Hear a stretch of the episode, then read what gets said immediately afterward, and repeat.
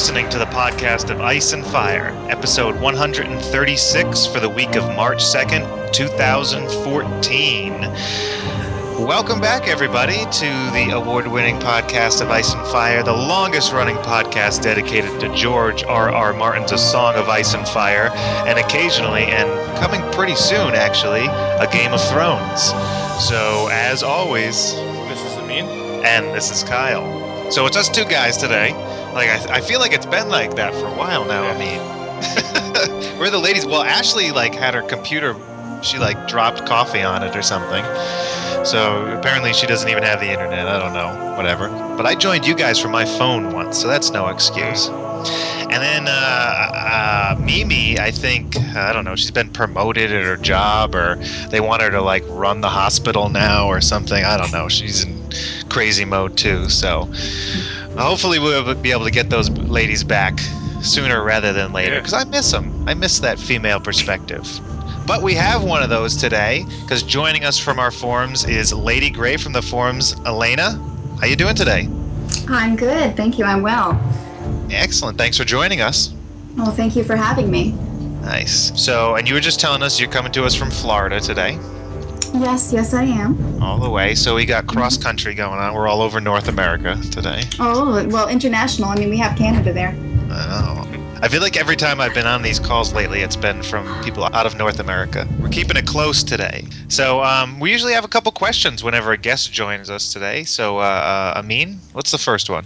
Sure, uh, our usual how and when did you get into A Song of Ice and Fire? Okay, well, um, I actually got into A Song of Ice and Fire through the TV show. Um, and even worse, I got That's into it. the TV the show. record. You're done. Get out. of here. am, I- am I blacklisted now? Well, here's here's another one. I, I got onto the TV show because my mom told me about it. So I feel very uncool in the community. But uh, once Wait, I did mom, watch, your mom got you into the show? yes. Oh, you have a cool mom. She is cool. She's really cool, but I can't get her to to read the books, which just com- it's just like boggles the mind because she's a huge sci-fi fan. Oh, nice. Well, did you tell her Martin writes a bunch of sci-fi? Has she read those? Yeah, I mean, she loves fantasy and sci-fi both. I mean, she's just into that kind of genre, the sort of what if scenarios and throwing the human element into it. But um, I don't know. I, I think it's just because she's really feels like she's busy or something. Uh, but I don't get it. Maybe uh, my being more active in it will get her in it because she is a pretty good mom. Hmm, nice. So uh, yeah, once I watched the TV show, I was just hooked after like the first episode, and I saw Jaime pushing Bran from the tower, and it was just a total WTF moment. and then in the next episode with the wolf like tearing the guy's throat out, it was like you know fuck yes, and I loved it, and I watched every episode of that season, and then immediately was like I need more of this. It was like I was addicted. I read all of the books. Because you're a sadist. I mean, I don't know. Am I maybe? Maybe. Well, we I don't get need some to get pleasure on from the, it. the, the shrink couch right now, but Maybe. I don't know why I get such pleasure from this series, but I definitely do. So I, I love it. I, I was lucky because I didn't have to wait for uh, A Dance with Dragons. So it's a little bit harder to relate to a lot of people with their, you know, frustrations with that book because I think that was, you know, it was such a prolonged time in between. And for me, it was just a fluid reading from book one to book five. And um, but now you're in the same boat as us. Now you're waiting for the next one. yeah, but thankfully we have the forums. So, Thankfully. so it gives you something to do. Yeah, it's funny. I have a I have a couple friends, and they every time I see them, they always ask me, "So when do you think the next book's going to come out? When do you think the next book's coming out?" And they they ask me every time they see me, and I I finally you know I kind of make up stuff and pretend like I know more than I than I actually do, and um and then last time I was just like, you know what, I know you're playing this game.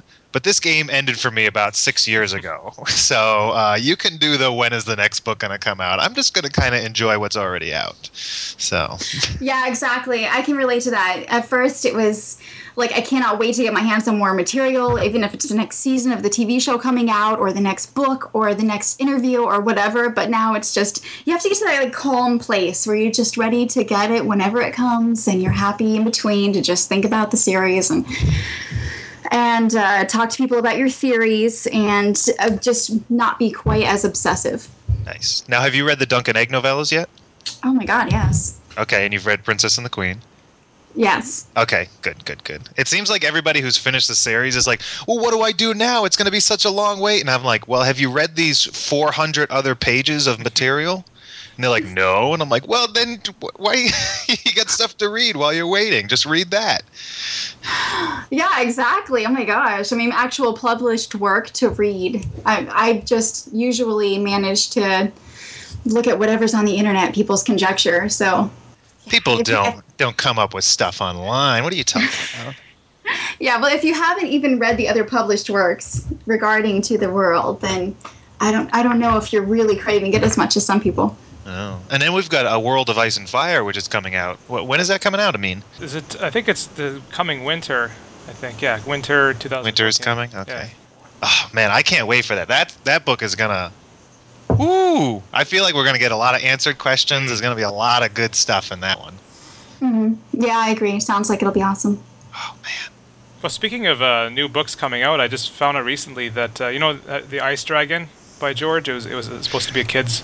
Uh, yes, I I do know it. Yeah. Yeah. The, well, they're doing a new version illustrated, and uh, the artist is Royo. Roy, how do you spell his last name? R O Y O. Royal. But but generally he does stuff that is uh, for adults, pretty much. Like so it's Whoa. surprising that he's doing. Oh, there's some like But it's pretty badass artwork. heavy metal type of artwork. Oh yeah. Oh yeah, it is. Ireni's uh, posted some pictures on the forums and they look beautiful. Oh wow, there's a lot of thongs on my screen right now. Yeah, he needs to do first for the main books, but this is a good. He, and he's doing a kids yeah. book. Look, look at Oh, these man. artwork though; it's pretty good. I mean, he's a good artist, but he's, he's usually more of a he appreciates the feminine form. So Okay, guys, I'll be in my bunk. wow. All right. Wow, that's cool. That's good. So, is it going to be the graphic novel form? I think Like, it might be something like that. uh, yeah, it's illustrated work. okay, very cool. Well, well, let's get him on. Let's chat with him. Oh, chat I'd with love him. to do that. Yeah. I don't even know if he speaks English, but let's get him on here. Well, do do we have? what, Uh, does he speak Spanish? Spanish, Is or por- Portuguese? Um, well, then we got to get a, somebody who speaks Spanish on. Let's yeah. do this. we'll have a, an an, an Espanol episode. Hey, if he wants to be on, he can be on. I'll send him an email. All right. Well, so says Amin. awesome. Well, that's cool news. Do we have any other news? Elena, you got any? Do you know any ice and fire news? Hmm. No, I, I don't think I know anything relevant. Sorry. Well, we're Oh. basically a, a month, uh, less than a month away from the show, right? Isn't it? Yeah, Yeah. Yeah. less than a month away. Okay. What have we had? Two trailers? Oh, we've had a trailer and a and a 14 minute intro. All right. Um, what else? What else is going on? Hmm. Hmm. I don't know. I haven't seen any news either. So I don't know. I've, I've been checking George's blog, but it's mostly stuff about his theater, and I don't live in Santa Fe, so that's just sad. Oh yeah, because people uh, are going to get to see the premiere, what, like a day before or something? Hmm. Oh, there's that thing in New York also. I don't know if the tickets have sold out yet, but they're showing. Um, I, I can't remember where it is, but somewhere in Brooklyn, they're going to be showing the the premiere of the season two weeks early. Oh, So spoilers! tickets went on sale yesterday. Yeah, there's going to be massive spoilers, I'm sure. Oh, very cool. Actually, Very cool. Oh, so uh, here we go. We've got the first four uh, titles, uh, titles for the first four episodes of the season. Number the first episode is going to be Two Swords. Second episode is going to be The Lion and the Rose. The third episode is going to be Breaker of Chains, and the fourth episode will be Oath Keeper. So those all seem kind of self-explanatory. Two swords. I mean, ob- obviously Mhm. it's just going to be a moment, but we've got ice being broken down, Mm. right? Yeah, definitely. The Lion and the Rose, written by George, uh, will be the will be the Purple Wedding. hmm Um, Breaker of Chains, you've got uh, Daenerys. Who, who's she freeing now? Seems like every other week she's freeing somebody. and then Oathkeeper will be Brienne probably getting sent off, right? Jaime Mhm. giving her the sword and sending her off. God, that's going to happen so soon. I guess, but it'll be two episodes after Sansa leaves King's Landing. Wow, they're already going to have her journey. That's crazy. Did you guys read the uh, preview paragraph from the Winds of Winter on Entertainment Weekly? no, I, I generally Mm. avoid those. You d- All right, I know that's I know spoiler chapters are the one thing we don't are like spoiler free zone, so I guess I hmm should shouldn't discuss those. But apparently, Ent- Entertainment Weekly released a sample chapter or preview chapter from the Winds of Winter on their site. Um, so feel free to head there and check it out, guys. I haven't checked it out myself, but uh, I find it odd. It's just a paragraph too. This is just it's like just a paragraph. Huh. Do you want me to tell you who it is? Is Yeah, it just I- I like know who it is? their summary of it, or is it like a little excerpt? Um, let's see. It is a Tyrion, and um, uh, it is just a random paragraph. I, I totally understand why a lot of people read spoiler chapters, and because a lot do, and some, but some people don't for various reasons. Like one, uh, I want to, oh, I'll read it at one time, and I feel like it's getting it piecemeal. And this paragraph example is like that. It's like here, have a tiny like baby spoon of the next book. Yeah. Like, no thanks. I'll wait and have like the full meal at one time. Oh, I'm guilty. When I was a little girl, I used to like carefully peel back the tape on my presents at Christmas. Oh, you were one of them. I did, I did. I totally carefully peeled it away and looked at just the edge of the box and could tell what it was and then carefully folded it back. So I totally do that. So I, I happen to read spoiler chapters. I don't think they Except for that one Christmas where you ripped it by accident, and then you we were in big trouble. shit, then I was in big trouble, exactly. then after next year I got just crap presents. Here's my question for you guys. Entertainment Weekly, obviously a big medium here, releases a chapter from the next book. Why are they hyping up the next book? Is it closer than we think? Hmm. As if it was like- still two years mm. off, why would they bother? Why would George and his publicity people ever bother having or, or giving them this paragraph to publish? I that's a good question, but I don't like to go that route because then it takes me out of my nice, calm, happy place. it makes me Well, we're excited. for the next podcasting. book. We have to ask the tough questions. I think it's still falling wi- wi- within my winter 2014 to winter 2016 prediction range. Winter So- 2014 to winter 2016. That's a Yeah. big gap. I mean, I know, but I think that's a good chance it'll fall. wait, wait, that's three years. That's that is that is huge. No, you're probably safe with that. I mean, I, I think that's a good bet. No, I um, I was thinking like best chance scenario, maybe something at the end of the season or summer. We'll get an announcement, but I'm not gonna I'm not gonna try to hope too much or get too specific. Maybe he's saving the announcement for Comic Con, since nothing Game of Thrones interesting happens at Comic Con anymore. So how did you uh, get into podcast then? Ah, well, as I was uh, finishing the last book, I was uh, just dying to talk to somebody about it. And my brother actually said I should try to search for a podcast. I never even listened to a podcast before. I've heard of them, but I never incorporated them into my life. And it was just the best thing. I once I was actually on a, a couple hour drive, so I did need something to do to occupy myself because I was by myself. And um, I tried a couple other podcasts related to A Song of Ice and Fire that shall remain nameless, and I did not like them. And they, then I found you guys. I, I've listened to the first one, The Ghost Cow. and I was hooked. That's the name of the first episode. You, you found those? I was trying to hide those old episodes. That's why. I, Ah, I must have snuck in before you started to get savvy there. Yeah, I found them. And they were great. I, I thought they were just really funny, and I loved the group. It felt like listening to a group of friends talk about it, and I loved it. And after that, I started volunteering for more dog walks, and didn't mind if I had to take a long drive somewhere to go pick up something from, you know, a couple hours away. And uh, I just loved the podcast and ran all the way through them. And now I've all, I've caught up. I've been caught up for a long time, and now I'm like waiting every time for the new release. So actually, it's really cool that you guys have been on a pretty good kick this last few weeks. You've been really pumping them out. Mean's been a beast. hmm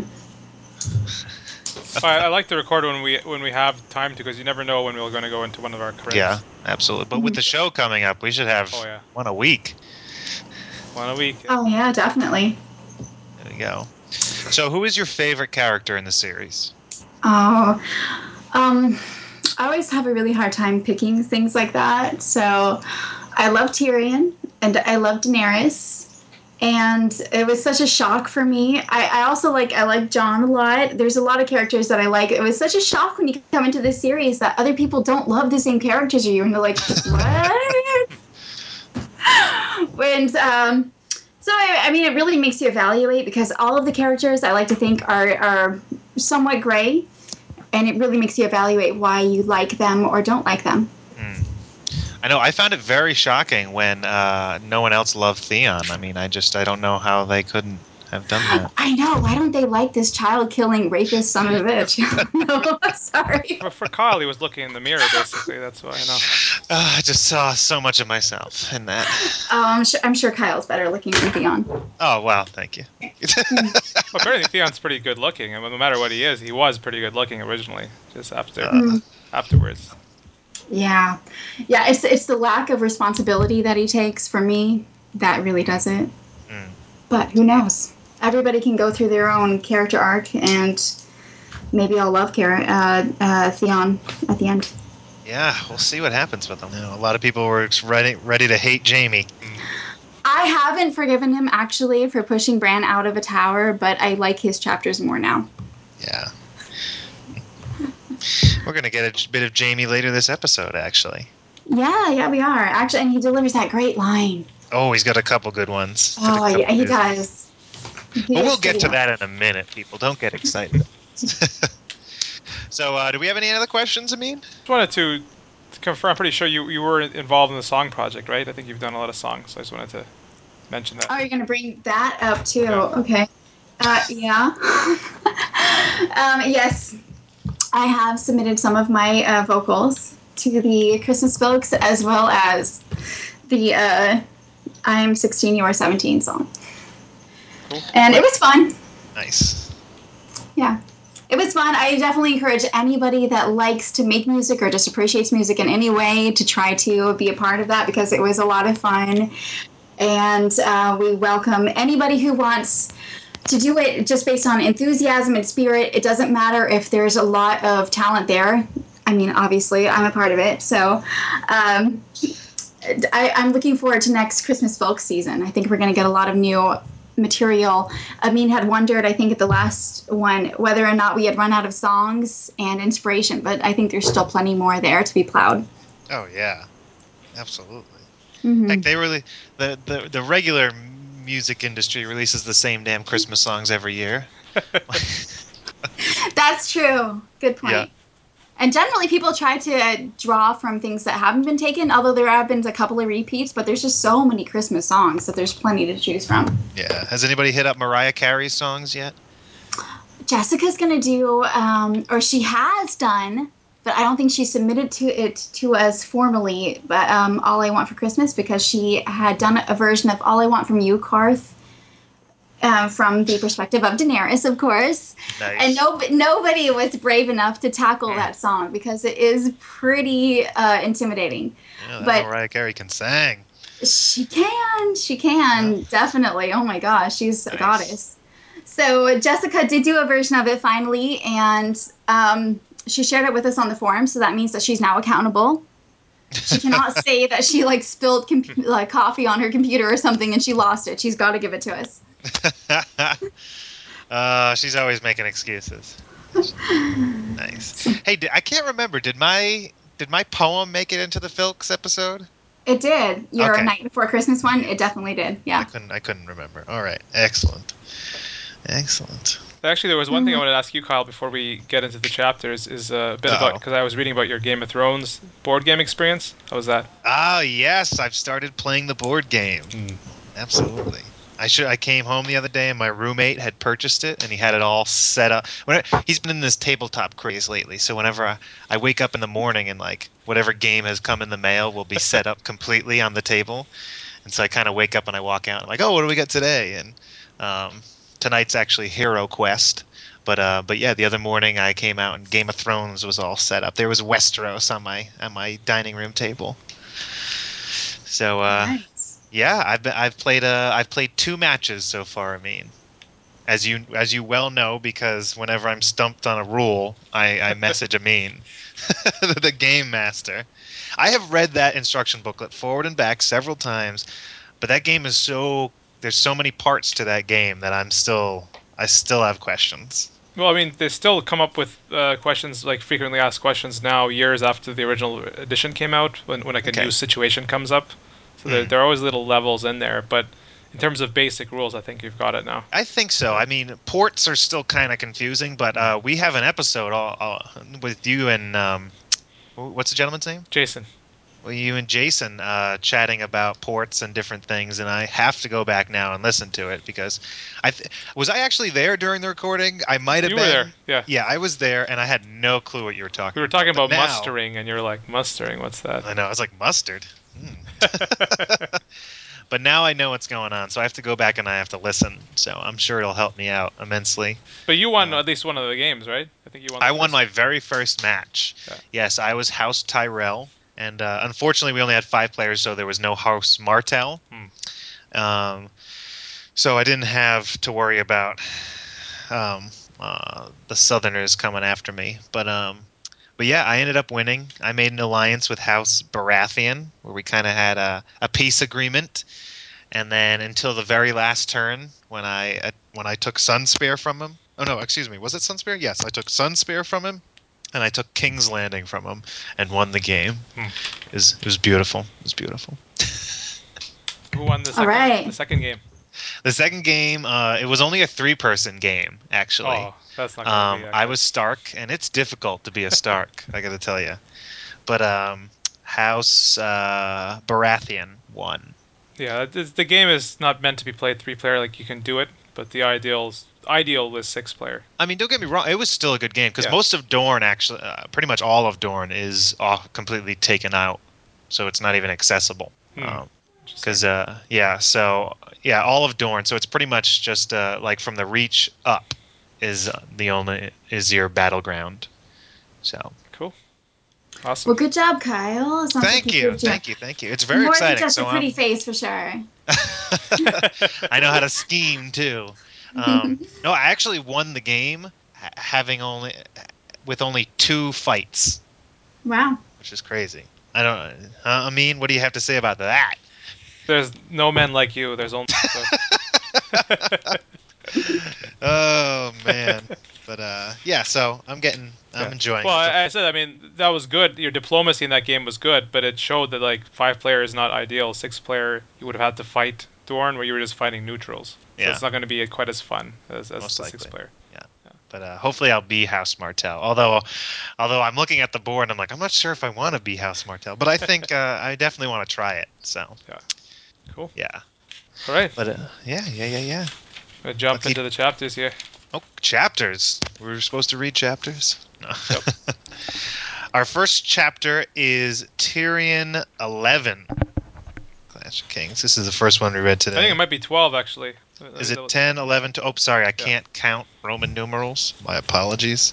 it's Tyrion 12. It's got a lot of chapters. I mean, it shows this is his, his book. Yeah, we're coming up close to the end. Well, I mean, we still got quite a few more chapters, but relatively. So, Elena, do you have a recap for us?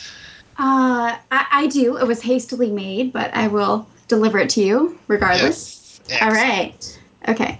All right. The chapter opens with Tyrion preparing for a supper with Cersei, apprehensive as always before seeing her. On the way to Cersei's chambers, Varys rushes to deliver Tyrion a letter that describes Bran and Rickon Stark are dead. Tyrion shares the letter with Cersei when he sees her, eager to see her response, but Cersei shows no sign of guilt or joy at the news. The dinner is mostly cordial, but their power struggles with each other creep into the conversation. At the end of the meal, the conversation turns to Varys. Cersei warns against trusting him too much and boasts of learning dirty secrets without Varys, and accuses Tyrion of thinking too much with his cock. She tells Tyrion that she always pays her debts and that she has his whore. Tyrion controls his fear and plays it cool, asking to see proof that this girl is alive. And the Kettleblack brothers bring the girl into the room, beaten and bruised, but it is not Shae, it is Alayaya. Cersei tells Tyrion that if Joffrey or Tommen are killed, the girl will be executed in excruciating pain. Tyrion responds that if any harm is done in the meantime to Alayaya, the same will be inflicted on Tommen, beatings and rapes included. Cersei, stunned and shaken, orders Tyrion from her chambers. Upon arriving to his own chambers, he finds Shae naked, but the golden hand necklace on her breasts in his bed. She plays the part of the horny ingenue, but Tyrion is preoccupied with finding the secret entrance in which Varys must have ushered her into the room. When he cannot, she tries to arouse him, but it is fruitless. He falls asleep, listening to the sound of her breathing. Excellent. Thank you very much. That was very nice. Oh, thank you. Very nice. All right. So, here we are, guys. News is spreading of the death of the Stark boys. Mm-hmm. Hmm. Yeah. Yeah, it, that part just tore me up in the book, actually. Hmm. I mean, I, at first I didn't realize that it was just, uh, you know, just a ruse by Theon, and I was devastated. You, you could have accepted that he would kill these guys off. He showed Martin showed he can kill characters. So, and if you're reading at a really quick pace, you could accept that they were dead. Mm-hmm. Sure. I mean, sometimes I feel like you get so attached to a character that even before you rationally think, wait, is this right or is it not? I mean, you, your emotions might react, and that's I think what happened to me with with uh, the two boys. I was just so connected to both of them. I felt so bad for Catelyn not being there that I immediately just became so overwhelmed that I, I think that was the only actual book throwing event that happened for me.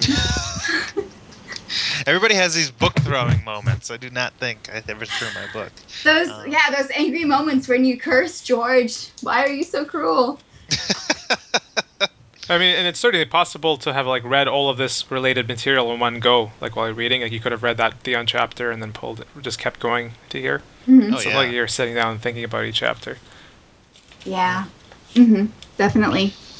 Although, if you're really, really upset like me, then you might skip ahead, possibly. See if there's another see- Bran title. Maybe.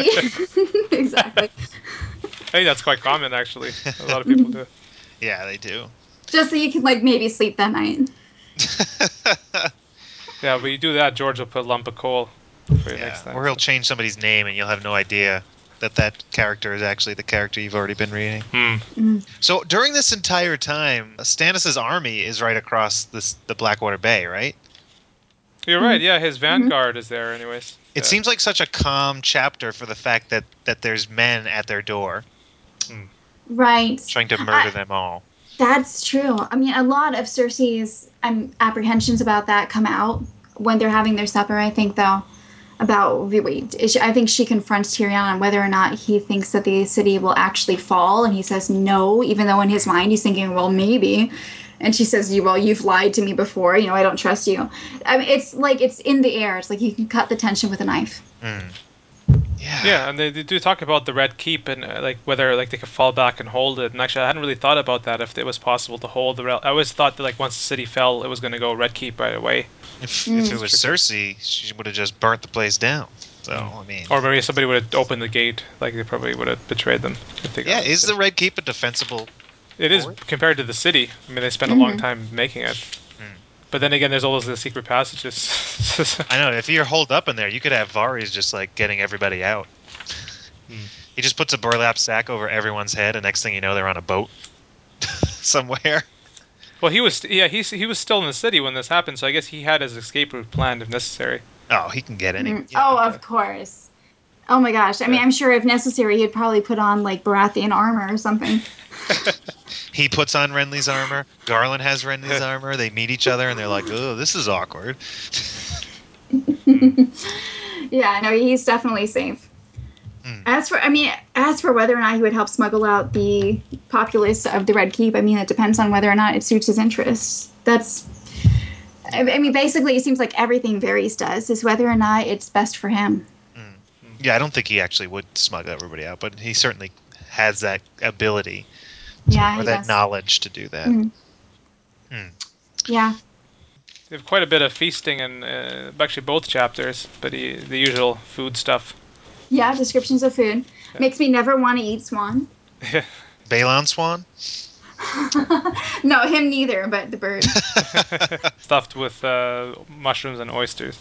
Yeah, yeah, I'm not a fond of uh, of that combination Yeah. anyway. But yeah, the way that Tyrion already feels like it's not rich, or it's too rich. I'm sorry, it's too rich for him. And then afterward, every time Swan is even mentioned, he starts to like get a little nauseous. I think just always makes me think of this chapter and just the horrible experience that it is just supping with Cersei. I ask this every time, Amin. But I'm going to ask it again. Which one of the Kingsguard is the one who attacks Tyrion on the boats later? I believe it's Mandon Moore. That's that's what I remember. Okay. Because Boros Blount is at Rosby, right? Yeah, he's being held there. Okay. Because Tyrion kind of frees him here, right? You can have Giles and you can have Bro- you can have Boros Blount back, like take him back, whatever. Okay. Yeah, Cersei says you can keep that motherfucker. yeah, Uh, it's it's Sir Mandon Moore because one, he's the one that had like Jaime said was dangerous. You can't tell, what it, like his eyes don't show what he's planning, mm, and he's for also from the Vale, I believe, which was why I thought maybe Littlefinger was behind it. Mm-hmm. okay. I can see that, although I'm sure you guys will get into that more on the actual Blackwater episode. Yeah. So so then I, I guess the big part of this chapter is um, Alayaya.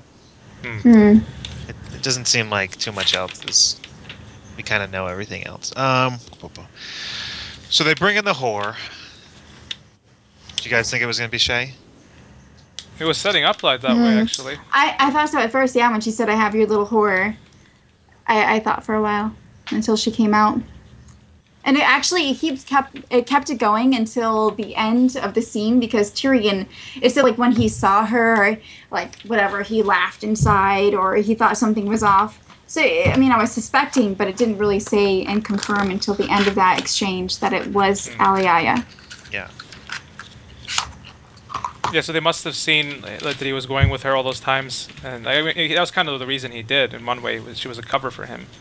But uh, Right. Yeah, Yeah. exactly. And then he feels immediately remorseful that he let this girl be his cover.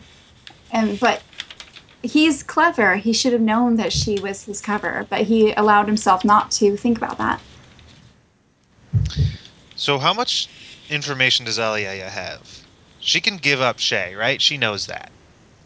She knows about the secret passageway, but I mean where it leads out is not exactly right to Shae's doorstep. So Okay, so she doesn't know about Shae then. mm, she at least yeah. knows there's something more going on than appearances, but she hasn't given him away. Otherwise, they wouldn't be doing these threats and stuff, right? Okay, but but how much information can Cersei actually get from Alayaya? That's what I'm, I'm I'm- curious about. Is Tyrion like, oh crap, like she's gonna get all the facts? I, I'm not. I can't recall what exactly Alayaya knows and doesn't know.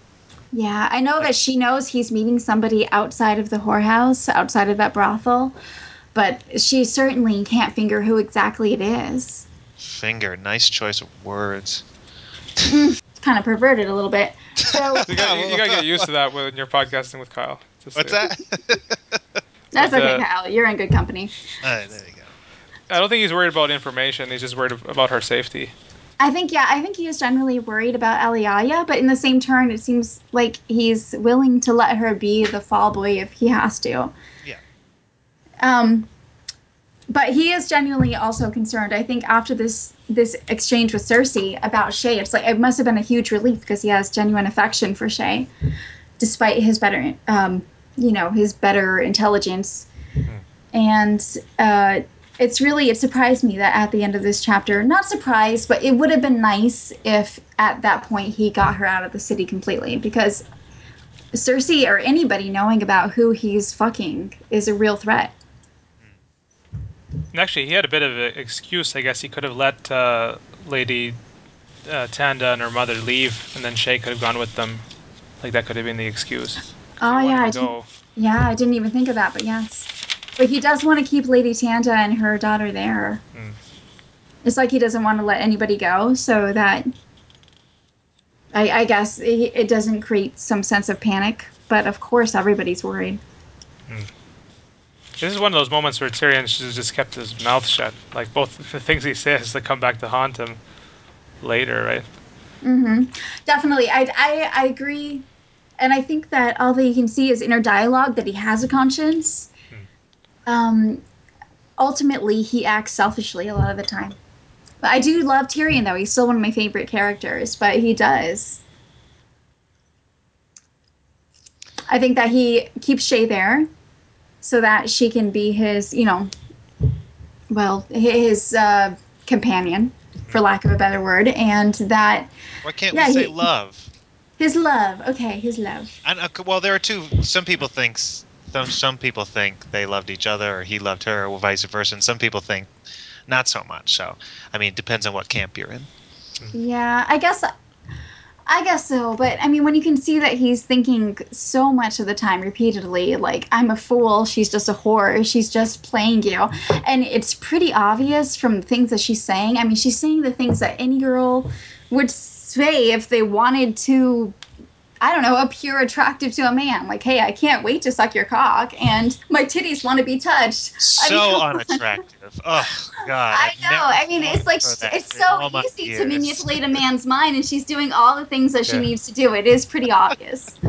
So, Uh. I, I mean, the fact that he's not allowing himself to see that, he's desperate. He's desperately lonely. He's a depressed person, really, inside. And he he allows himself to keep Shae there so that she can make himself feel good, make him feel good about himself, rather, and that he can, you know, continue to use her body. And in the meantime, I mean, he knows that she's in danger and he doesn't move her out of the city. I mean, Hmm. not that I think that it's um, validated what she does to him later, but he, he's definitely he's not in love with the girl. He's using her. I think he loves her. Call me a hopeless romantic. I okay. think- well, I think everybody's he- entitled to their opinion. Could, he, I think I, I also think that he loves her. It doesn't mean he doesn't treat her badly. Like and maybe he doesn't understand what he's doing. Like it's a mix. So we get some information from Shay about uh, the Varys' secret passages. Um, Hmm. or, or maybe we kind of already know that it has the dragon mosaic floor. Mm. Um, but now Tyrion knows that there's there's something in his room. There's an entrance somewhere. Yeah, and he's looking around to find it, which makes sense. Like he'd want to know. Yeah, because he's in Yeah. the he's in the hand of the king room, which is the room he eventually kills Shae and his father in. Right? He's in that Yeah. I believe so. Yeah. Yeah. Yeah. definitely. I didn't even think about that at all. That this was going to be like some major plot point later, but of course. I mean, Yeah. then he remembers all these little details and how to find his way back to the room. And uh, so he looks everywhere in the room except for behind the fire or in the fireplace. Yeah. Right? Yeah. No, he doesn't look in that that spot. Crazy. No, he specifically mentions it later when he finds out where it is. He's like, "Wow, that's, I never thought to look there." Yeah, So because you're kind of screwed if you're trying to sneak into the hand of the king's room and he's got the fire going. You're kind of screwed. Right. You can't really well, get um, into his room, right? Shit, unless Varys is a secret Targaryen, right? But um, yeah, I wonder if if that's the case. Like, if it's, I mean, obviously we're all imagining a fireplace. We're picturing how a fireplace looks in our heads, and Mhm. um, and for me, they're pretty small. Yeah. And to come through the back of it, you'd have to go through the fire. But maybe it's like a really epic fireplace. I think so. It's a ha- it's There's a hand room of the to kind of get room, around right? a fire. Yeah. If you come Yeah. out there. And he specifically does do that. I think I remember he like gingerly walks around the fire or something. It's just like Mhm. a big, unless it's going at full the full pace fire, then you should. Yeah, even my like like epic fireplace rooms that I've ever been in, they only have a huge hole above the smoke area to let the smoke out, and they don't have a big man-sized opening. Yes, but you know, I'm willing to go with it. they've got the There chimney. must there must be like a stone that you move out of place Yeah. and then slide the tile really back in or something. in there. Yeah. I'm sure George had like a picture. Of I, I'd be curious. I, if we ever get him on, I want to ask him how he, how the fireplace looks in his head. mm-hmm. I want to ask him that. I got to Among- write that down. Questions to ask George. Send it to um, Lord Mandibley. He has a whole list. Oh, does he? Yeah. Okay. Excellent. I've got uh, I I've got some listener questions, guys, for this Hmm. chapter. Sure. Let's go into. Um, let's see. Uh, I asked right before we were started recording, and we've got a few responses. So uh, Matthew on Facebook says, "So does Cersei warn Tyrion of Varys because she really wants to help him there, or does she want to undermine the collaboration Tyrion's got going with Varys?" Yeah, I don't think that she wants to help him with anything. It almost seems like it. I can see where somebody would think so because as you're listening to it, well, well I, I do. I'm sorry. I listen to the chapters more than I read them. But um, Nothing when you're going No, okay, thank you, Kyle. When- when you're actually um, reading those words, it does seem like she's saying, "Wait, no, Varys, no, you shouldn't get your information from him." But then it leads right into her talking about her own, you know, exploits and um, espionage and how awesome she is. So I, I, I don't think she wants to help Tyrion with anything. Yeah, I wonder if- if there was some truth in that or not. Like in terms of like Varys playing her against Robert back in like that might have been true. Her motivation Yeah. for saying it might be to undermine Tyrion. Yeah, I, I do think so. Yeah. I could see that being true without that being her intent is to help him, but I, I do think that it's based in truth. And actually, hmm. related to, to what she was saying, she, when she talks about how like Jaime made a mistake, threw her out, we, we shouldn't have done that. For a long time, I took that completely at face value, but now I wonder like, is she just self-justifying later on, and in fact she wanted him to be thrown out then, or did she? Is that what she actually felt? I, I, I, I don't know. Wait, say that again. Like when when, when Bran was, was thrown out the window, okay. right now Oh. she, she's telling Tyrion, "Oh, that wasn't my idea. That's stupid. I would have never done that. We would have just scared him."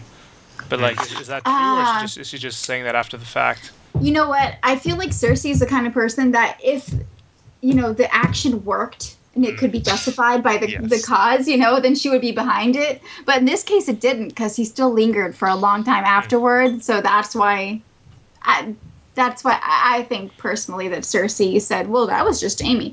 If he Yes. had died instantly afterwards, she probably wouldn't have been like, well, that was really difficult uh, decision for you, Jaime, but I think that was the best choice. Yeah, yeah. She exactly. She very much strikes me as the type. I, I I know I know somebody who like nothing's ever her fault.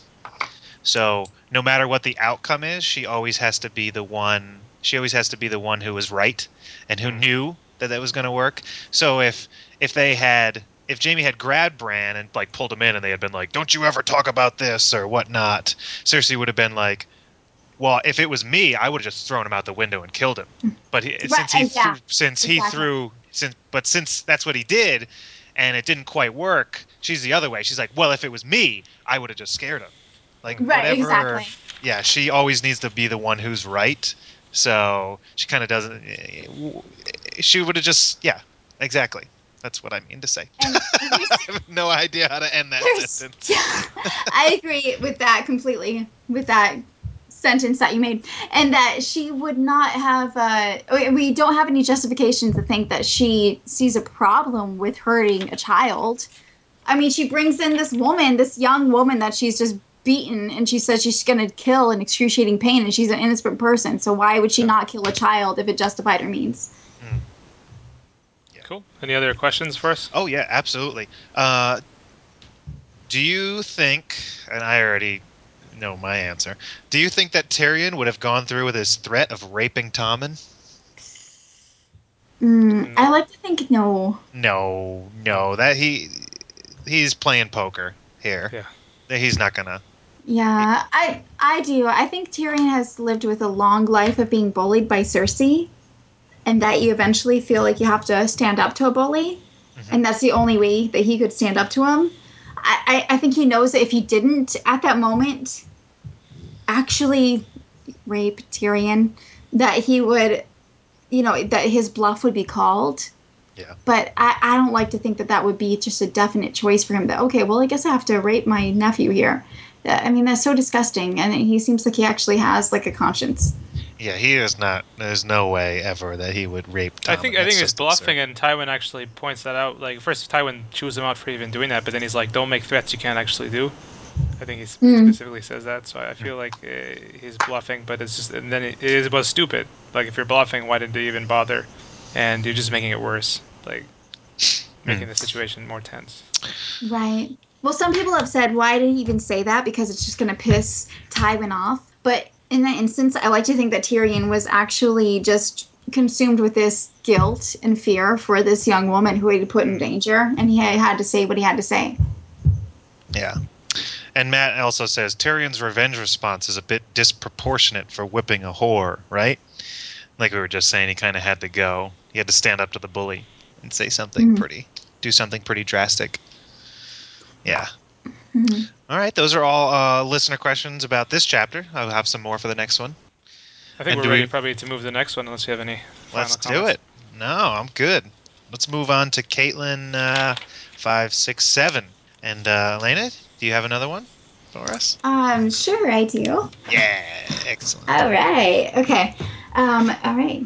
Catelyn and Brienne are eating supper alone in the great hall of Riverrun, while the rest of the castle revels in Robb's conquest of the crag and Edmure's imminent return. While sounds of the celebration drift in their hearings, Catelyn is silently grieving for her sons. She learned of their loss earlier that day in a letter from Sir Rodrik. Without understanding why, Catelyn shares the sad news with Brienne. The first time she has spoken it aloud, but she manages to say it without crying. Brienne attempts some awkward condolences, but Catelyn angrily rebuffs her. Catelyn moves the conversation to her daughters, her love, and her worries for them pouring out. She also speaks of her desire for vengeance of Theon, saying she would gladly take his head herself. Then abruptly announces that she has sent wine to Jaime down in his cell. She commands Brienne to meet her at her father's room at midnight, and together they go down to the dungeons of Riverrun. Uh, uh, after getting some static from the jailer, Catelyn pushes past him with force of, of words. Uh, she makes her way to Jaime's cell. Upon opening it, she sees uh, feces in the corner, the tr- wine undrunk, and Jaime unshaven, magnificent even in his wretched state. Jaime, ever arrogant and disdainful, greets Catelyn with hostility and disrespect until finally Catelyn moves to leave, but Jaime convinces her to stay, asking her for forgiveness.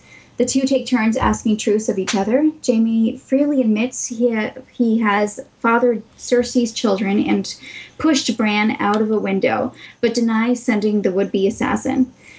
They speak of Ned, Brandon Stark, and Aerys until Catelyn ends their conversation by commanding Brienne to bring her a sword. Dun dun dun. To be continued. Very nice. Mhm. Thank you. Oh, thank you. Yeah, ultimate cliffhanger ending there. Yeah. I thought he was in trouble.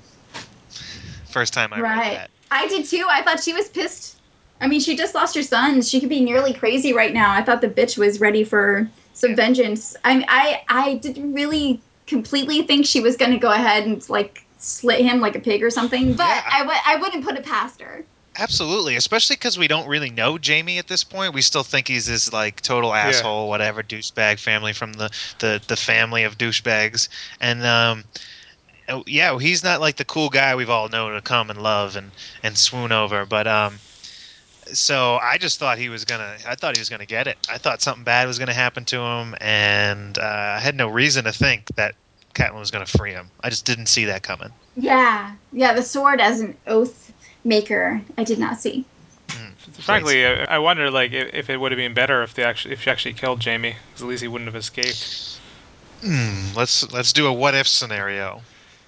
Dun, dun, dun. What would have changed? Well, hopefully Robb's men wouldn't be too pissed about it. Like maybe Karstark would have wanted to kill him himself, but if if Jaime, a great warrior, is killed by a woman, maybe he would would have been enough for him, like the the shame Yeah. or whatever. Would Sansa have died? That's that's the only thing. Maybe Sansa would have died. I don't think Tyrion would have killed Sansa though, but uh, Cersei would have. Depends Okay. who has control over her. But we're talking about for Mhm. Robb, anyways. Robb's cause. Brienne would probably still be at Riverrun. Yeah. Mm-hmm. Yeah, she would have still been. I mean, and she's a wonderful warrior, but I mean, we don't know if she would have been a commander in the field or not. Yeah. Interesting.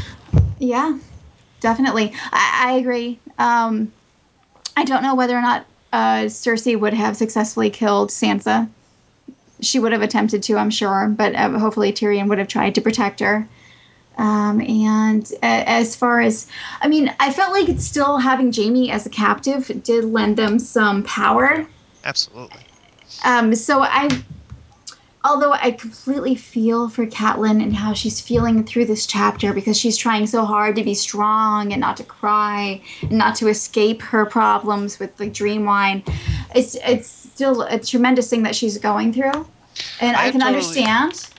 I had totally Yeah. forgotten that when she freed Jaime, her, Brienne, and Maester Vyman were the only people that knew about the death of her children. Mm, Or the death. I'm, I'm, I'm doing air quotes right now.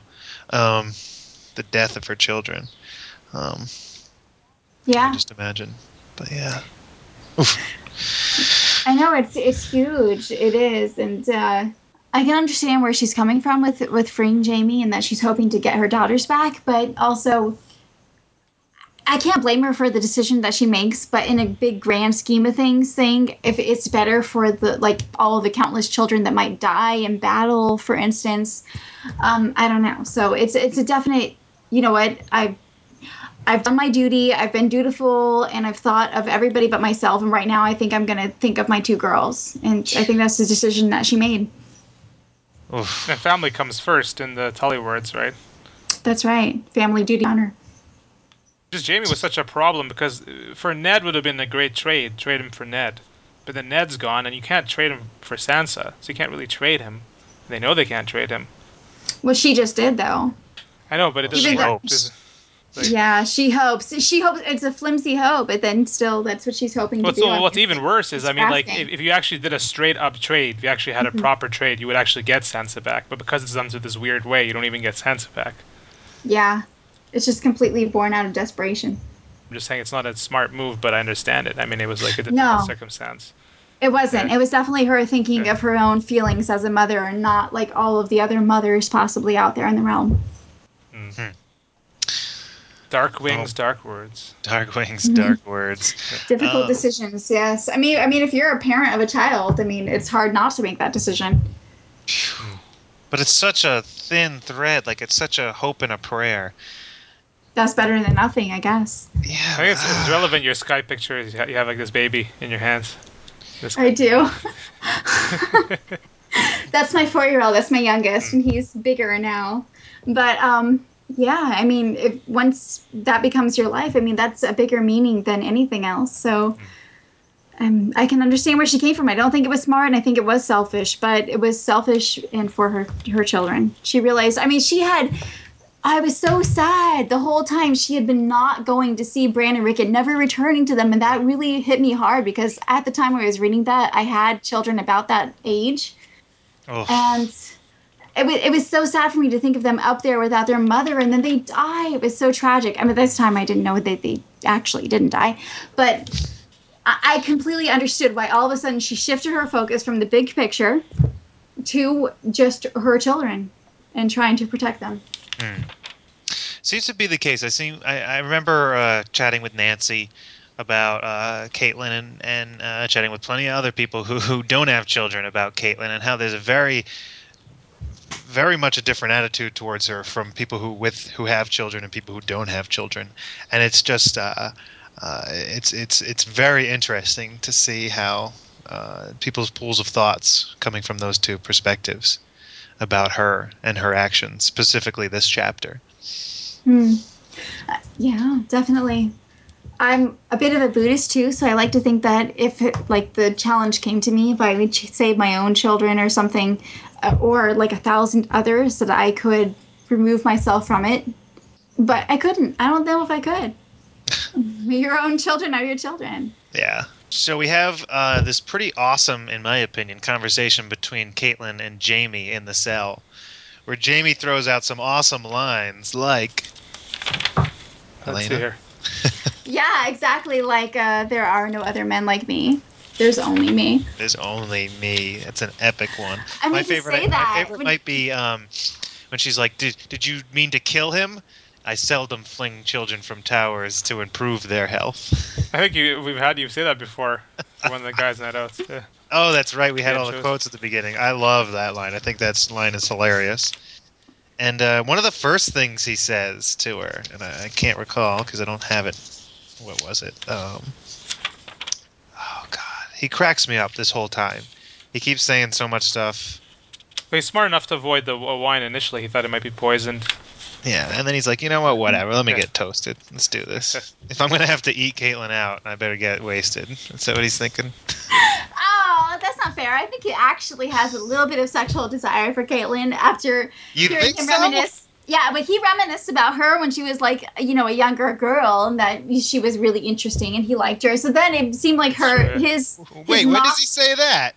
He He- does. he- Found Catelyn more interesting than Lysa. Oh, okay. Yeah, he was supposed to be set up with Lysa, but he found Catelyn interesting. And I, I think that honestly, that mock attraction that he conveys for her at first, or like oh, you he, know, he's, well, he's negging her, well, Kyle. Oh, Yeah. he's negging her. Okay, I got you. you know, well, yeah, if you want to come down here for some of this, I can give it to you. Yeah. I guess I can get it up. But um, yeah, I think he actually did like her. Not that he expected anything would happen, but I think he actually had an interest in her at one point. Hmm, interesting. So there, there, there's potential there. Imagine that, like not now, obviously, but like if the match had been Catelyn Jaime, I think Jaime had potential if he'd been matched with anyone, like uh, taken away and matched before he went to the Kingsguard. Mhm. He's so witty in this. It's just hilarious. Oh, harder to claim that my head just simply fell off. Oh, I'd invite you to sit, but your brother has neglected to provide me a chair. He's just got so many like whips and comebacks. It reminds me actually, kind of in the reverse of his treat with um, the blackfish in Feast. Mm. Um, Yeah, he gets his ass kicked in that one. yeah, O- obviously the the blackfish isn't quite as uh, as uh, jovial in his in his barbs, but uh, Yeah. kind of reminds me of that. Uh, uh, he keeps uh, me- uh, mentioning the story of like not quite a ma- maiden and Petyr had you first, because uh, Petyr must be telling that story. Now, again, do you think Petyr actually believes that because he had a mistake, or he's telling a half lie? It's kind of I'm confused about the whole damn Petyr and the Arryn girls thing. I mean, the Tully girls thing. Mm. Ah, I don't know what to think. I really don't about that whole situation. Like about his perception of it, about what actually happened.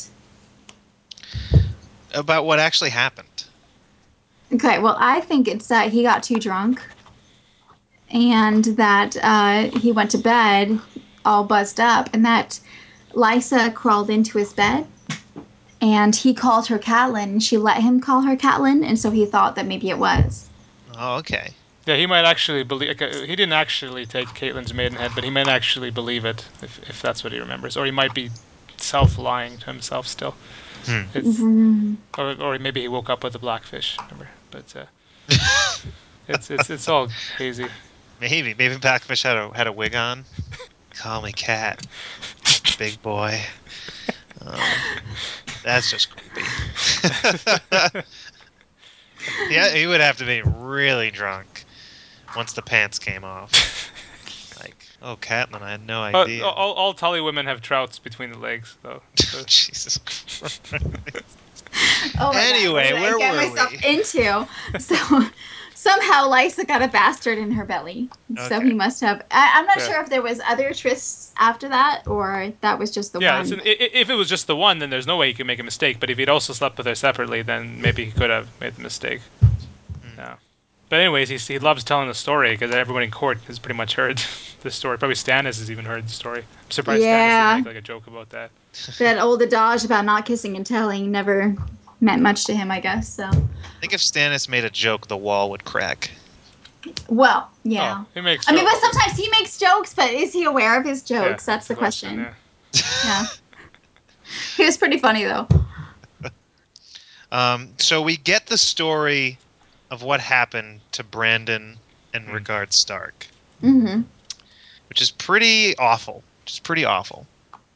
When uh, so, let me see if I get this straight, guys.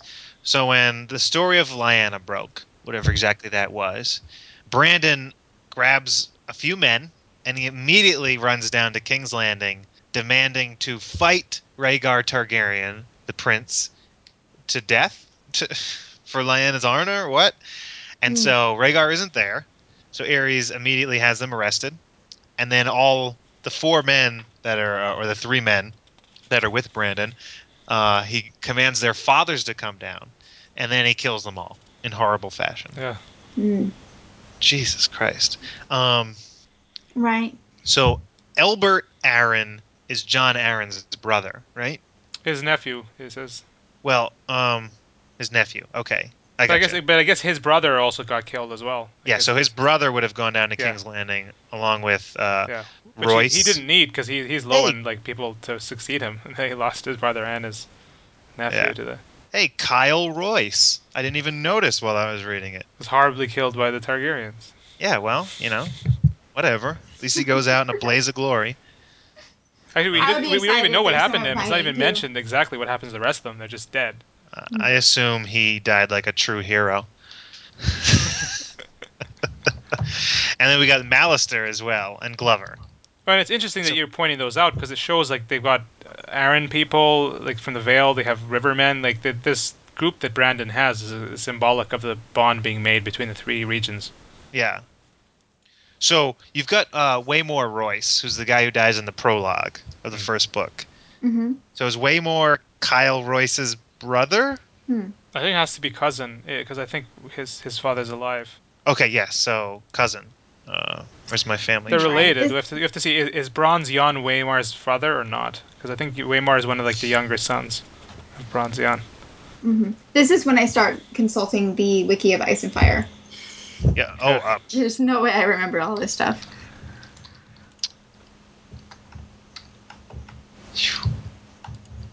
so Waymar Royce has two brothers, Robar and Andar. Andar participates in the hands tourney. Hmm. So Ethan Glover was saved, but like he was released, but he dies with Ned at the Tower of Joy. It's like Ethan Glover was released. yeah, he was the only one that was survived Oh, that's right. He survived long enough survived to die later. because he was Brandon Stark's squire. Yeah. Okay. Wow. You would have hoped at some point they would be like, "Hey, send me to the wall, please." They're like probably got denied. Jesus. So we have a fan question Sure. um, uh, that says, uh, "Do you think Brandon Star? Um, excuse me, at Sandy 1987 Love asks, do you think Brandon Stark is the stupidest of the Starks? what was he hoping to accomplish? By charging down to King's Landing with five men, including himself, and demanding to uh, fight the prince. Hmm. Yeah. Yeah, he seems a lot Jaime like there. Just kind of charge into it and ask questions later. Yeah, it seems like the same thing uh, uh, Robert Baratheon did, except Robert Baratheon, instead of with five men, he did it with um, five kingdoms. He did it. With, he did it with uh, a lot, an army behind him. Yeah, I mean, in one sense, he, he couldn't have expected that he would get such horrible treatment that he did, but it was still a really stupid thing. Yeah, it was stupid. I mean, I'm sure everyone knew the king was mad. Hmm. Um, what? Yeah, why was he that hot-headed? I guess so. Um, what was he hoping to do? What? That's just crazy. It's wild. Wild Wolf stuff, yeah. Yeah. It's funny because Ned is so stoic in a way. Yeah. So, so to think of him having this older brother that was just so passionate, it seems completely out of character. But I guess it shows that a family is not exactly just one type of personality.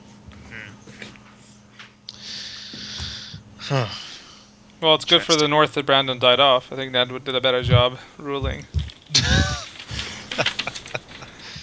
well, maybe. He did. Mm, Yeah. That's true. I mean, I think he did a good job, but um, even these hot-headed people, I mean, when you see with, with Jaime, when he fully accepts responsibility, he actually becomes quite a nice ruler. He actually seems to be really even-tempered when he takes that responsibility on. So they, Brandon just needed to lose his hand there instead of being killed. Like I, There you go. if Varys had Yeah, if, if, if he said you're no longer an athlete, then you'd have to rely on his intellect. He was horribly scarred by fire and he became like the proto hound or something. There's a couple of uh, relations here in the chapter to the TV show. One is when Jaime says he, he rather liked Renly. That's a pity that he's dead. That could only be book Renly, not, not TV Renly. It wouldn't have worked. Mm. Hmm. This the character is different. Uh, Hmm. it's just too bad because I like book Renly. Why do you say he wouldn't have liked show Renly? Oh, just show Renly. Just like, do you think Jaime would get along with Sean Ren- Renly? Like, it was just so pathetic. I'd rather not talk about show Renly if we cannot. Wow. Okay. Wow. Change of subject. And that's after having watched the series first and then the books after. But no, I mean, show Renly was just so different. Yeah. And then you've got board game Renly. That dude's pretty. Uh, pretty rough. What's his ability? I mean. He upgrades stuff. If you win, you get to upgrade your footman to a knight. Oh, That's pretty okay. nice. Oh, that's right. Yeah. Yeah, even if he's supporting. So Oh man, I like Roose Bolton, dude. I, I pick battles that I know I'm going to lose. Oh, Roose Bolton can is get all my very uh, one of the just so I most can get all my cards back. powerful cards in the game, I'd say. Yeah. And Loras Tyrell is pretty badass too. Because Roose Bolton is a type, and it fits his personality. Like he, even though he's losing a battle, you get a gain out of it. Well, he did that in the books. He was he lost battles on purpose to get a gain. Yeah, I like that about the game. How it's very things make sense. Yeah. It, everything kind of makes sense within the context of the story. It's pretty cool. And then you've got Balon Greyjoy. It's it's too powerful. It should be a zero. Would be better. Anyways, Anywho, sorry, sorry, Lana. Sorry about that. That's fine. I'm just sitting here listening. So what else are we going to talk about this one? the other thing related to the TV show. In the TV show, Catelyn gets it, that Littlefinger has screwed her over, and she, and she hates him. And, uh, I'm, I'm wondering, does she get that in the books yet? Because all the time she's getting all this information that he might have lied, and like keeps saying like Littlefinger had you, Littlefinger had you. Like, do you think this might have triggered something in her head that the guy was a douchebag? And maybe it did. Like I'm, we haven't seen it to her head re- recently. Sh- Yeah, you don't actually get that like definitive statement that she knows. Wow, Petyr must have lied to me, but she does know that Tyrion and Jaime have the same story, even though they obviously didn't have a time to like match their stories together. And it seems like reluctantly she has to admit that theirs is the truth. Um, she still doesn't admit that Petyr lied in her head, but I kind of think she thinks so. Yeah, is that what is that what she's going with on that one? I was a little confused reading that. Is that the realization she's coming to? Seems like it's there for us to get our realization, but I'm not 100% sure that it quite gets to her. But I would think by the time that she's like Lady Stoneheart, that she's she knows that, and, and if, if she ever gets Littlefinger in her hands, he's done for. Hmm. I would think so, Hmm. but uh, it was just more obvious in the show because they had that extra interaction thrown in. Mm-hmm. Yeah, they did. Well, Stoneheart and Littlefinger. I mean, who knows? Maybe Good couple, that would be interesting. power couple right there. There's a lot of little things in this chapter, like the you know Tyrion's song about uh, his love. Yeah. It's in the the autumn verse of it, so I think there's different verses. There's summer, then there's autumn, maybe even winter.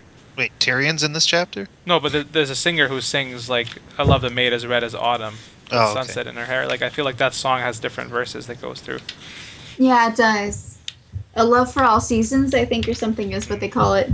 But um, yeah, I'd like to hear all the verses of that and see um, if that ties in later into the series, or uh, I mean, if we do ever see what happened to Tysha, but I think not. Winter could be the one for uh, Lyanna. Like they could, like a Mm. verse could match her. Yeah, that's that's the one missing verse, isn't it? Uh, we, well, at least that one is missing. Yeah, I don't know. Is, is there Hmm. a fall one? There probably is a fall one. That the fall one I mean, is the one was, that appears was right in now. this This is right now. Yeah, this fall, this summer. Is there a spring? Is there? A spring? I can't remember, but I felt like there was. Hmm. I know it's been mentioned several times. Here's another qu- quote uh, that Okay. Tyrion doesn't say directly, but it could have, be, it should have been in his uh, little book. thing. Is like when he, when Jaime says Tyrion says people often claim to hunger for truth, but seldom like the taste when it's served up. Good line. Yeah, I like that because it's so true. Yep. Uh, and one final final point I noticed. Oh wait, hold a minute. There's a song that they keep singing throughout this book that's revealing stuff, and we don't have a winter verse. What is this? I don't know if it's revealing anything, Yeah. but it's one Well, of those things that T- Tyrion in. has a song like uh, w- w- when he married. I guess she sang that song to him, or they were, it was being sung at the time. But he, it reminds Oh, her yeah, of him. Yeah, she sang that song. Yeah, it was it was sad and pretty. I think. And so each season describes a different woman. What is it? I'm so lost. What is the song thing? It might, it might not be a different woman. It could be the same one, or it might be a different woman. You're right. Like it, it's just it's just describing different seasons and comparing it to like a woman. Oh. It's like like sunlight in her hair or, or sunset in her hair, like different seasons. So it's just like so a- we so do we know the three? Do we know the women of the other three th- seasons or the woman? What's going on? Um, Ah, this is, that's what it was. It's called Seasons of My Love, and Do you have a it link it? goes. I I found it on a wiki of Ice and Fire. That trusted source for all things Yeah. Song of Ice and Fire, and um, it goes. I loved a maid as fair as summer with sunlight in her hair. I loved a maid as red as autumn with sunset in her hair. I loved a maid as white as winter with moon glow in her hair. So it's actually spring that's missing Hmm. or if there's any kind of bridge or something. So, yeah, I've always been curious about that song to see if it ever. I mean, I mean, if we ever learned more of it, or if it somehow, and not that it would be relevant to the plot, but that somehow um, more of it would be revealed to it at crucial times. And so far, that's all we've got is the three different seasons. Hmm. Well, maybe a dream of spring. We will get the final verse. hmm Hopefully, we get everything there. It's a Mirror song, yeah. It's sad and sweet if you understand the words. So also in this chapter we get uh, we start getting a bit of Jaime's side of the story, Hmm. which is interesting.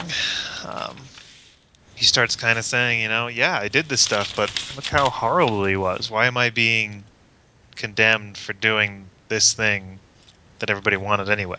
Like, it's just uh, it's interesting. We start kind of peeling that on, that first layer of the onion back. You That's know? true, yeah. Mm-hmm.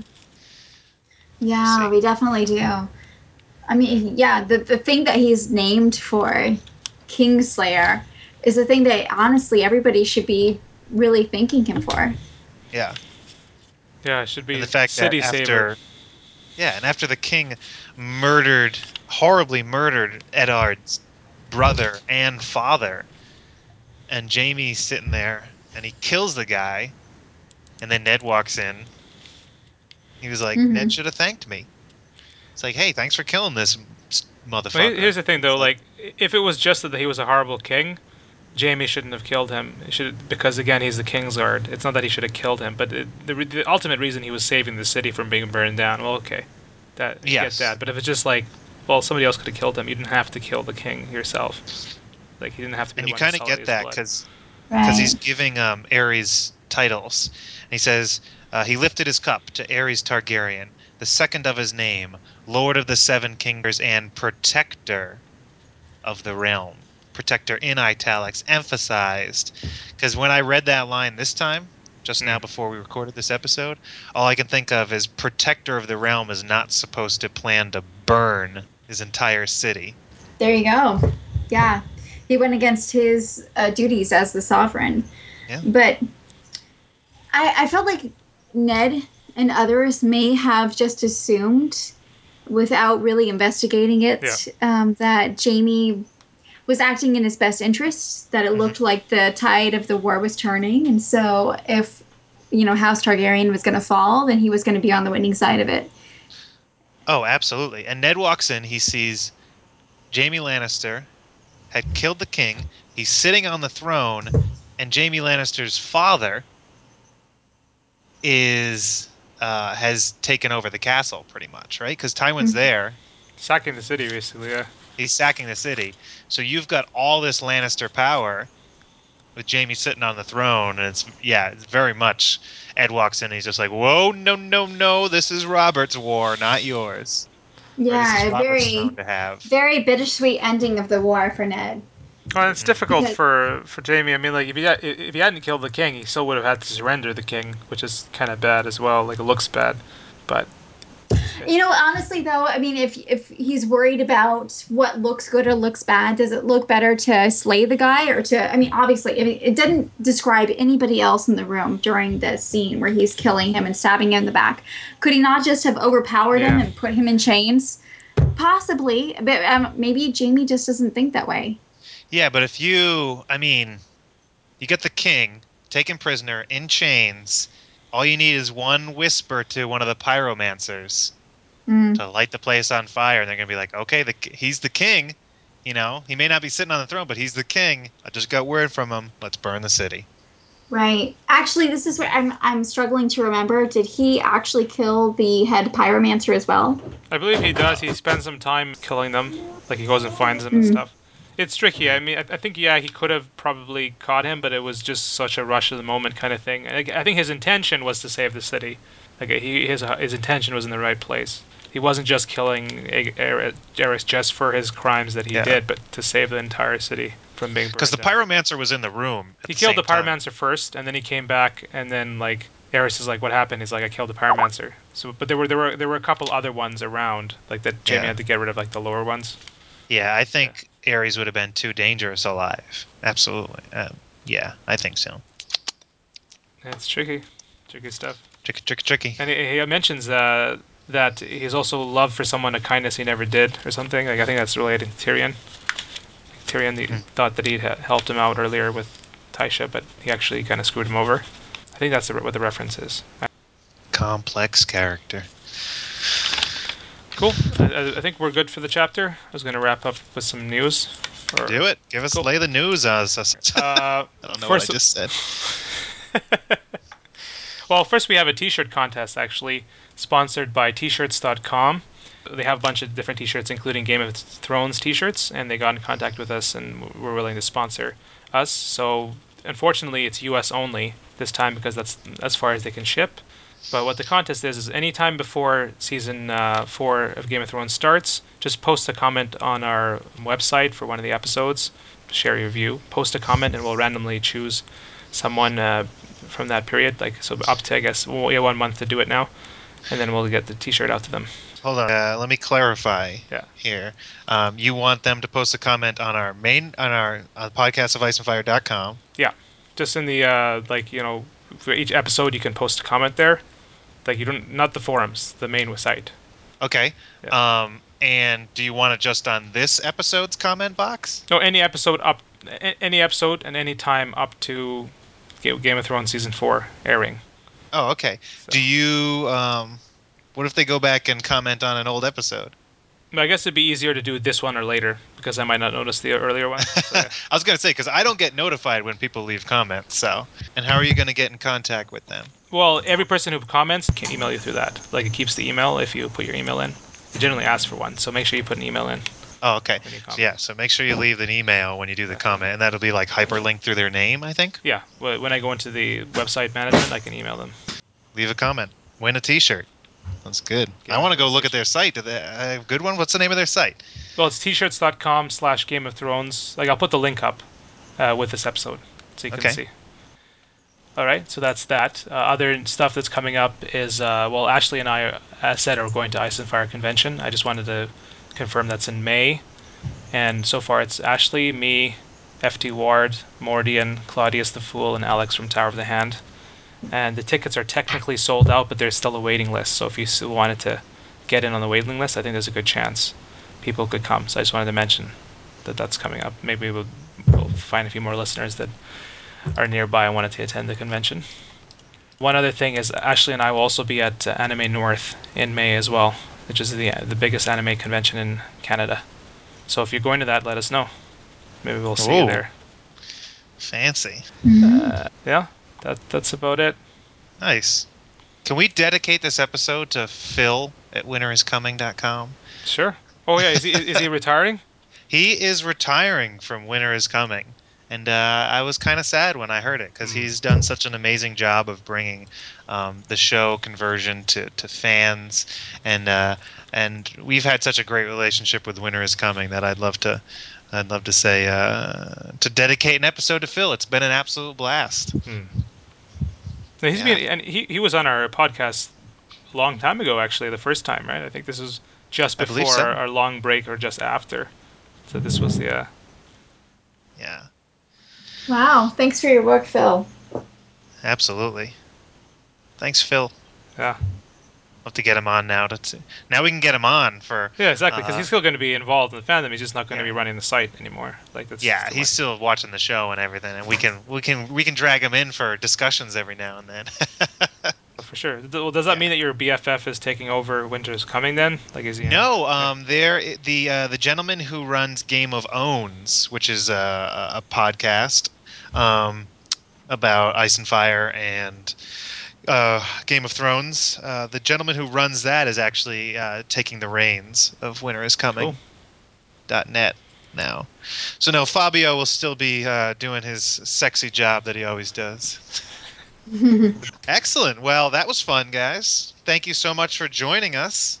Well, thank Miss- you so Miss much Lady for Grey. ha- Thanks for having me. Call me Elena, please. Yes, it was an absolute pleasure having you on. Thank you so much for Yeah. joining us. You were wonderful. Great recaps, better than better than I have ever done. Absolutely. I wouldn't say that. um, no, it was great having you on. Thanks for joining us. Please do so again. Oh, anytime. Well, within reason. Anytime I'm available, I'll definitely come on. All right. Thanks, guys. It was a pleasure. All right. Take care. Yep, same to you. Thanks. Anyone wrap up? Um, yeah. So uh, so that's it, guys. Thank you all so much for listening to this episode. Uh, Game of Thrones is going to be on pretty soon, and hopefully we'll be doing uh, our one review a week. I'm sure it'll um, be chugging along. So in the meantime, make sure you keep in contact with us on our Facebook page, on our Twitter at APOIAF, um, and on our forums on the website. So uh, have a good one, guys. Catch you next time. See you next time.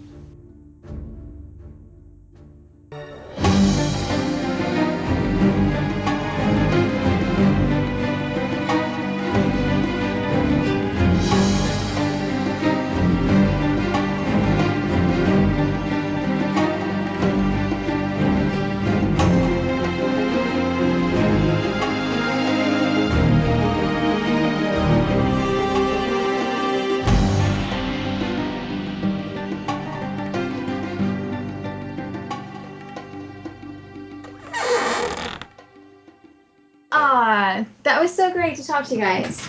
Oh, it was a pleasure having you. You did a great job. Oh, thank you. Yeah. Thanks. I'm just glad that I didn't get like teethed on by my puppy or interruption. But at one time I did, but um, yeah, I was expecting maybe multiple interruptions by my preschooler, so that was great. No, it was all good. No Cool. interruptions. Amin's got little kids running around too, so you know. Oh, well, more, all, all uh, his, all his yeah. bastard children running around. So Mm, Foster slowly those kids away, though. More- Foster- well, not the Ned type. Yeah, Amin has this mystique around him, but um, like slowly but surely we're wearing it away, right? Mhm. Canadian man of mystery. Yeah, exactly. Now, weren't you big, a big fan of Watamote episode on BOK? Were, were you one of our fans? Oh, I was. Yeah. I mean, I haven't listened to all of the um, the BOK because I haven't um, been up on all of the um, anime. Although I do love it as a genre, I just I, I really haven't made time for it. And that was a great episode. I mean, I loved it and loved Ashley's bravery in talking about her social anxiety because that's something with I I actually battled with in the past as well. And it's I mean, it's huge. It can be crippling it can completely shape your life. So I just loved hearing that, and um, I hope it touched a lot of people's lives. Yeah, I felt that was one of our better BOK episodes because basically I, Ashley kind of just opened up and talked about her life before, like, and how that like she had like these different issues and how she got over them, and it was a pretty good episode, I think. Yeah, I mean, uh, yeah, exactly. I mean, social anxiety can be something that it, other people just don't really understand just how incredibly it can it can shape everything that you do throughout the day. And I loved hearing her talk about it, and I um, since then have been. I I actually never heard of Watamote before that, but since then I have become a fan of it, and uh, it was a great episode. I mean, eh, it's nice when you can relate something in art to something in real life. Wonderful. Well, hopefully Ashley can get her computer fixed and come back and join us. And Yeah. I I hope so. Yeah. Yeah, I, I thought I, I thought that her computer was fixed, but it turns out it wasn't. It still got some issues. Like it should should be getting fixed, but it's Hmm. uh. yeah, Ashley, if you're listening, then you should definitely do that and join the podcast again. We miss you. come on, Ashley. Oh, you, you know when I did that, that fake out that Ashley was quit? Did you believe that, Elena, or were you scared by that, or? you- I um I check the forums too often, so I think I saw somebody say like, "What? You almost had me." So I was I was, I was spoiled on that. Yeah, I thought that was. But I'm I might have I might have because I know that people have their own things going on in their life, and that she may have actually just decided that you know her own personal duties overtook the podcast, which is understandable, but it would have been Yeah. sad. Yeah, it, well, I, I- I feel like if any one of us actually quit, we would at least hopefully like say goodbye, like uh, at this point with all, all the time that we put into it. But you never know. Right? Yeah, you know what? The fans demand like an in-person breakup, not something but like a text message or something. no, I mean whatever, whatever suits the individual. But I would hope so. I would hope so. And uh, Mimi and Ashley, we Yeah. miss you guys. Amin and Kyle, we love you as well. But we like the full group whenever Yeah. it's available. Here, here. For sure, yeah, we gotta get that going again. Well, hopefully for the TV show, but probably not for the TV Well, show. But probably won't No. have Mimi for the TV You show. right? definitely won't have Mimi for the TV show. I thought. yeah, That's all right. We'll have to get uh, guests on all the time. Wonderful guests. hmm Absolutely. It's nice that the guys have been um, changing it up with more uh, frequent guest hosting. That's cool. Yeah, It's- I like having guests. Adds a Mm. Adds some fresh blood to it. hmm I had one Yes, final absolutely. thing actually mentioned before I head out, Kyle. For, for uh, we were talking BOK, and you said you wanted to do Star Trek sometime. Are you still up for that, or, or no? Um, I'm always down for talking Star Trek. Yeah. But what As what long as it's not the original series, I don't no, care. but about have you seen Deep Space Nine though, or you haven't seen Deep Space Nine? I just finished my uh, rewatch of the entire series. Actually. Oh, excellent! So you'll be in because it, it, see, initially I had planned to do a big like women of Star Trek episode, so like with a bunch of female guests, which I'll probably Women of still Star Trek. Well, you've got my attention. do. Yeah, but uh, I figure we'll still throw you in there too. So, Excellent. so if you have Great. any Star Trek fans out there still listening to this after show, you can send in questions for Star Trek. Star Trek. Oh, is this going to be in the after show? Uh-oh. Yeah, this is all Gotta put my show. pants back on. Yeah, looking forward to that. it him putting his pants back on? You mean? Or- Uh, what the episode? What? Where is your mind going? What? No. oh, they're putting it back on. Anyways, Anywho. That's just insulting, I think, to Kyle. yeah. That I wouldn't want his pants off. No. Womp womp. womp womp. Kyle only takes two battles to win, so he's pretty quick. Just Oh keep my that in mind. God. But anyways, it's, uh, it's pretty efficient at it. As I plan my attack. Well, you know, when you're in your mid 30s, I think efficiency is uh, something that you could treasure. Maybe I don't know. Mid 30s. Just. I'm gonna be 32 Kyle, in Kyle's the old man September. of the podcast. Yeah. Oh, God. I feel so. Not, no, old. not He's you. like- I was talking about Oh. me. I'm gonna be Oh. 32 Ky- soon. Kyle hurt his hip, by the way. Your hip, I'm right? Oh, I just threw out my hip because of this oh my epic God, I'm, I've got Just- already early onset of dementia, so don't worry. All right, you guys. All right. That's yeah. That was fun. All right. Oh, thank you guys. Love you so much. I was gonna play it cool the whole time, but you know what? I'm big fan of both of you guys, and I love you so much. It was a thrill. Thank you. Thank Well, you. thank That's you so much. We're Yeah. very flattered. Thank you. Mm. Cool. Now, goodbye. Bye. Hi, Amin. Hi. Good to meet you on here. Yeah, nice to talk to you. I know we had that Frozen thing together, but there was a lot of people, so it's cool to be a little more intimate. Yeah, that Oh. was a crazy crowd. Stop Actually- flirting, you two. I'm getting jealous over here. oh, okay. Ky- Don't Kyle's be jealous. I, I love both of you. From the uh, flower mishap. So he's still sensitive. Damn flowers. She But they said she still liked him. Yeah, I don't know about that. I'm still angry. Okay. Yeah, at- At least you got my card. So. Oh, you son of a bitch. oh, man. You are listening to episode. Oh my god, let me start that over again. Um, Spawned from the aching loins of a podcast of ice and fire.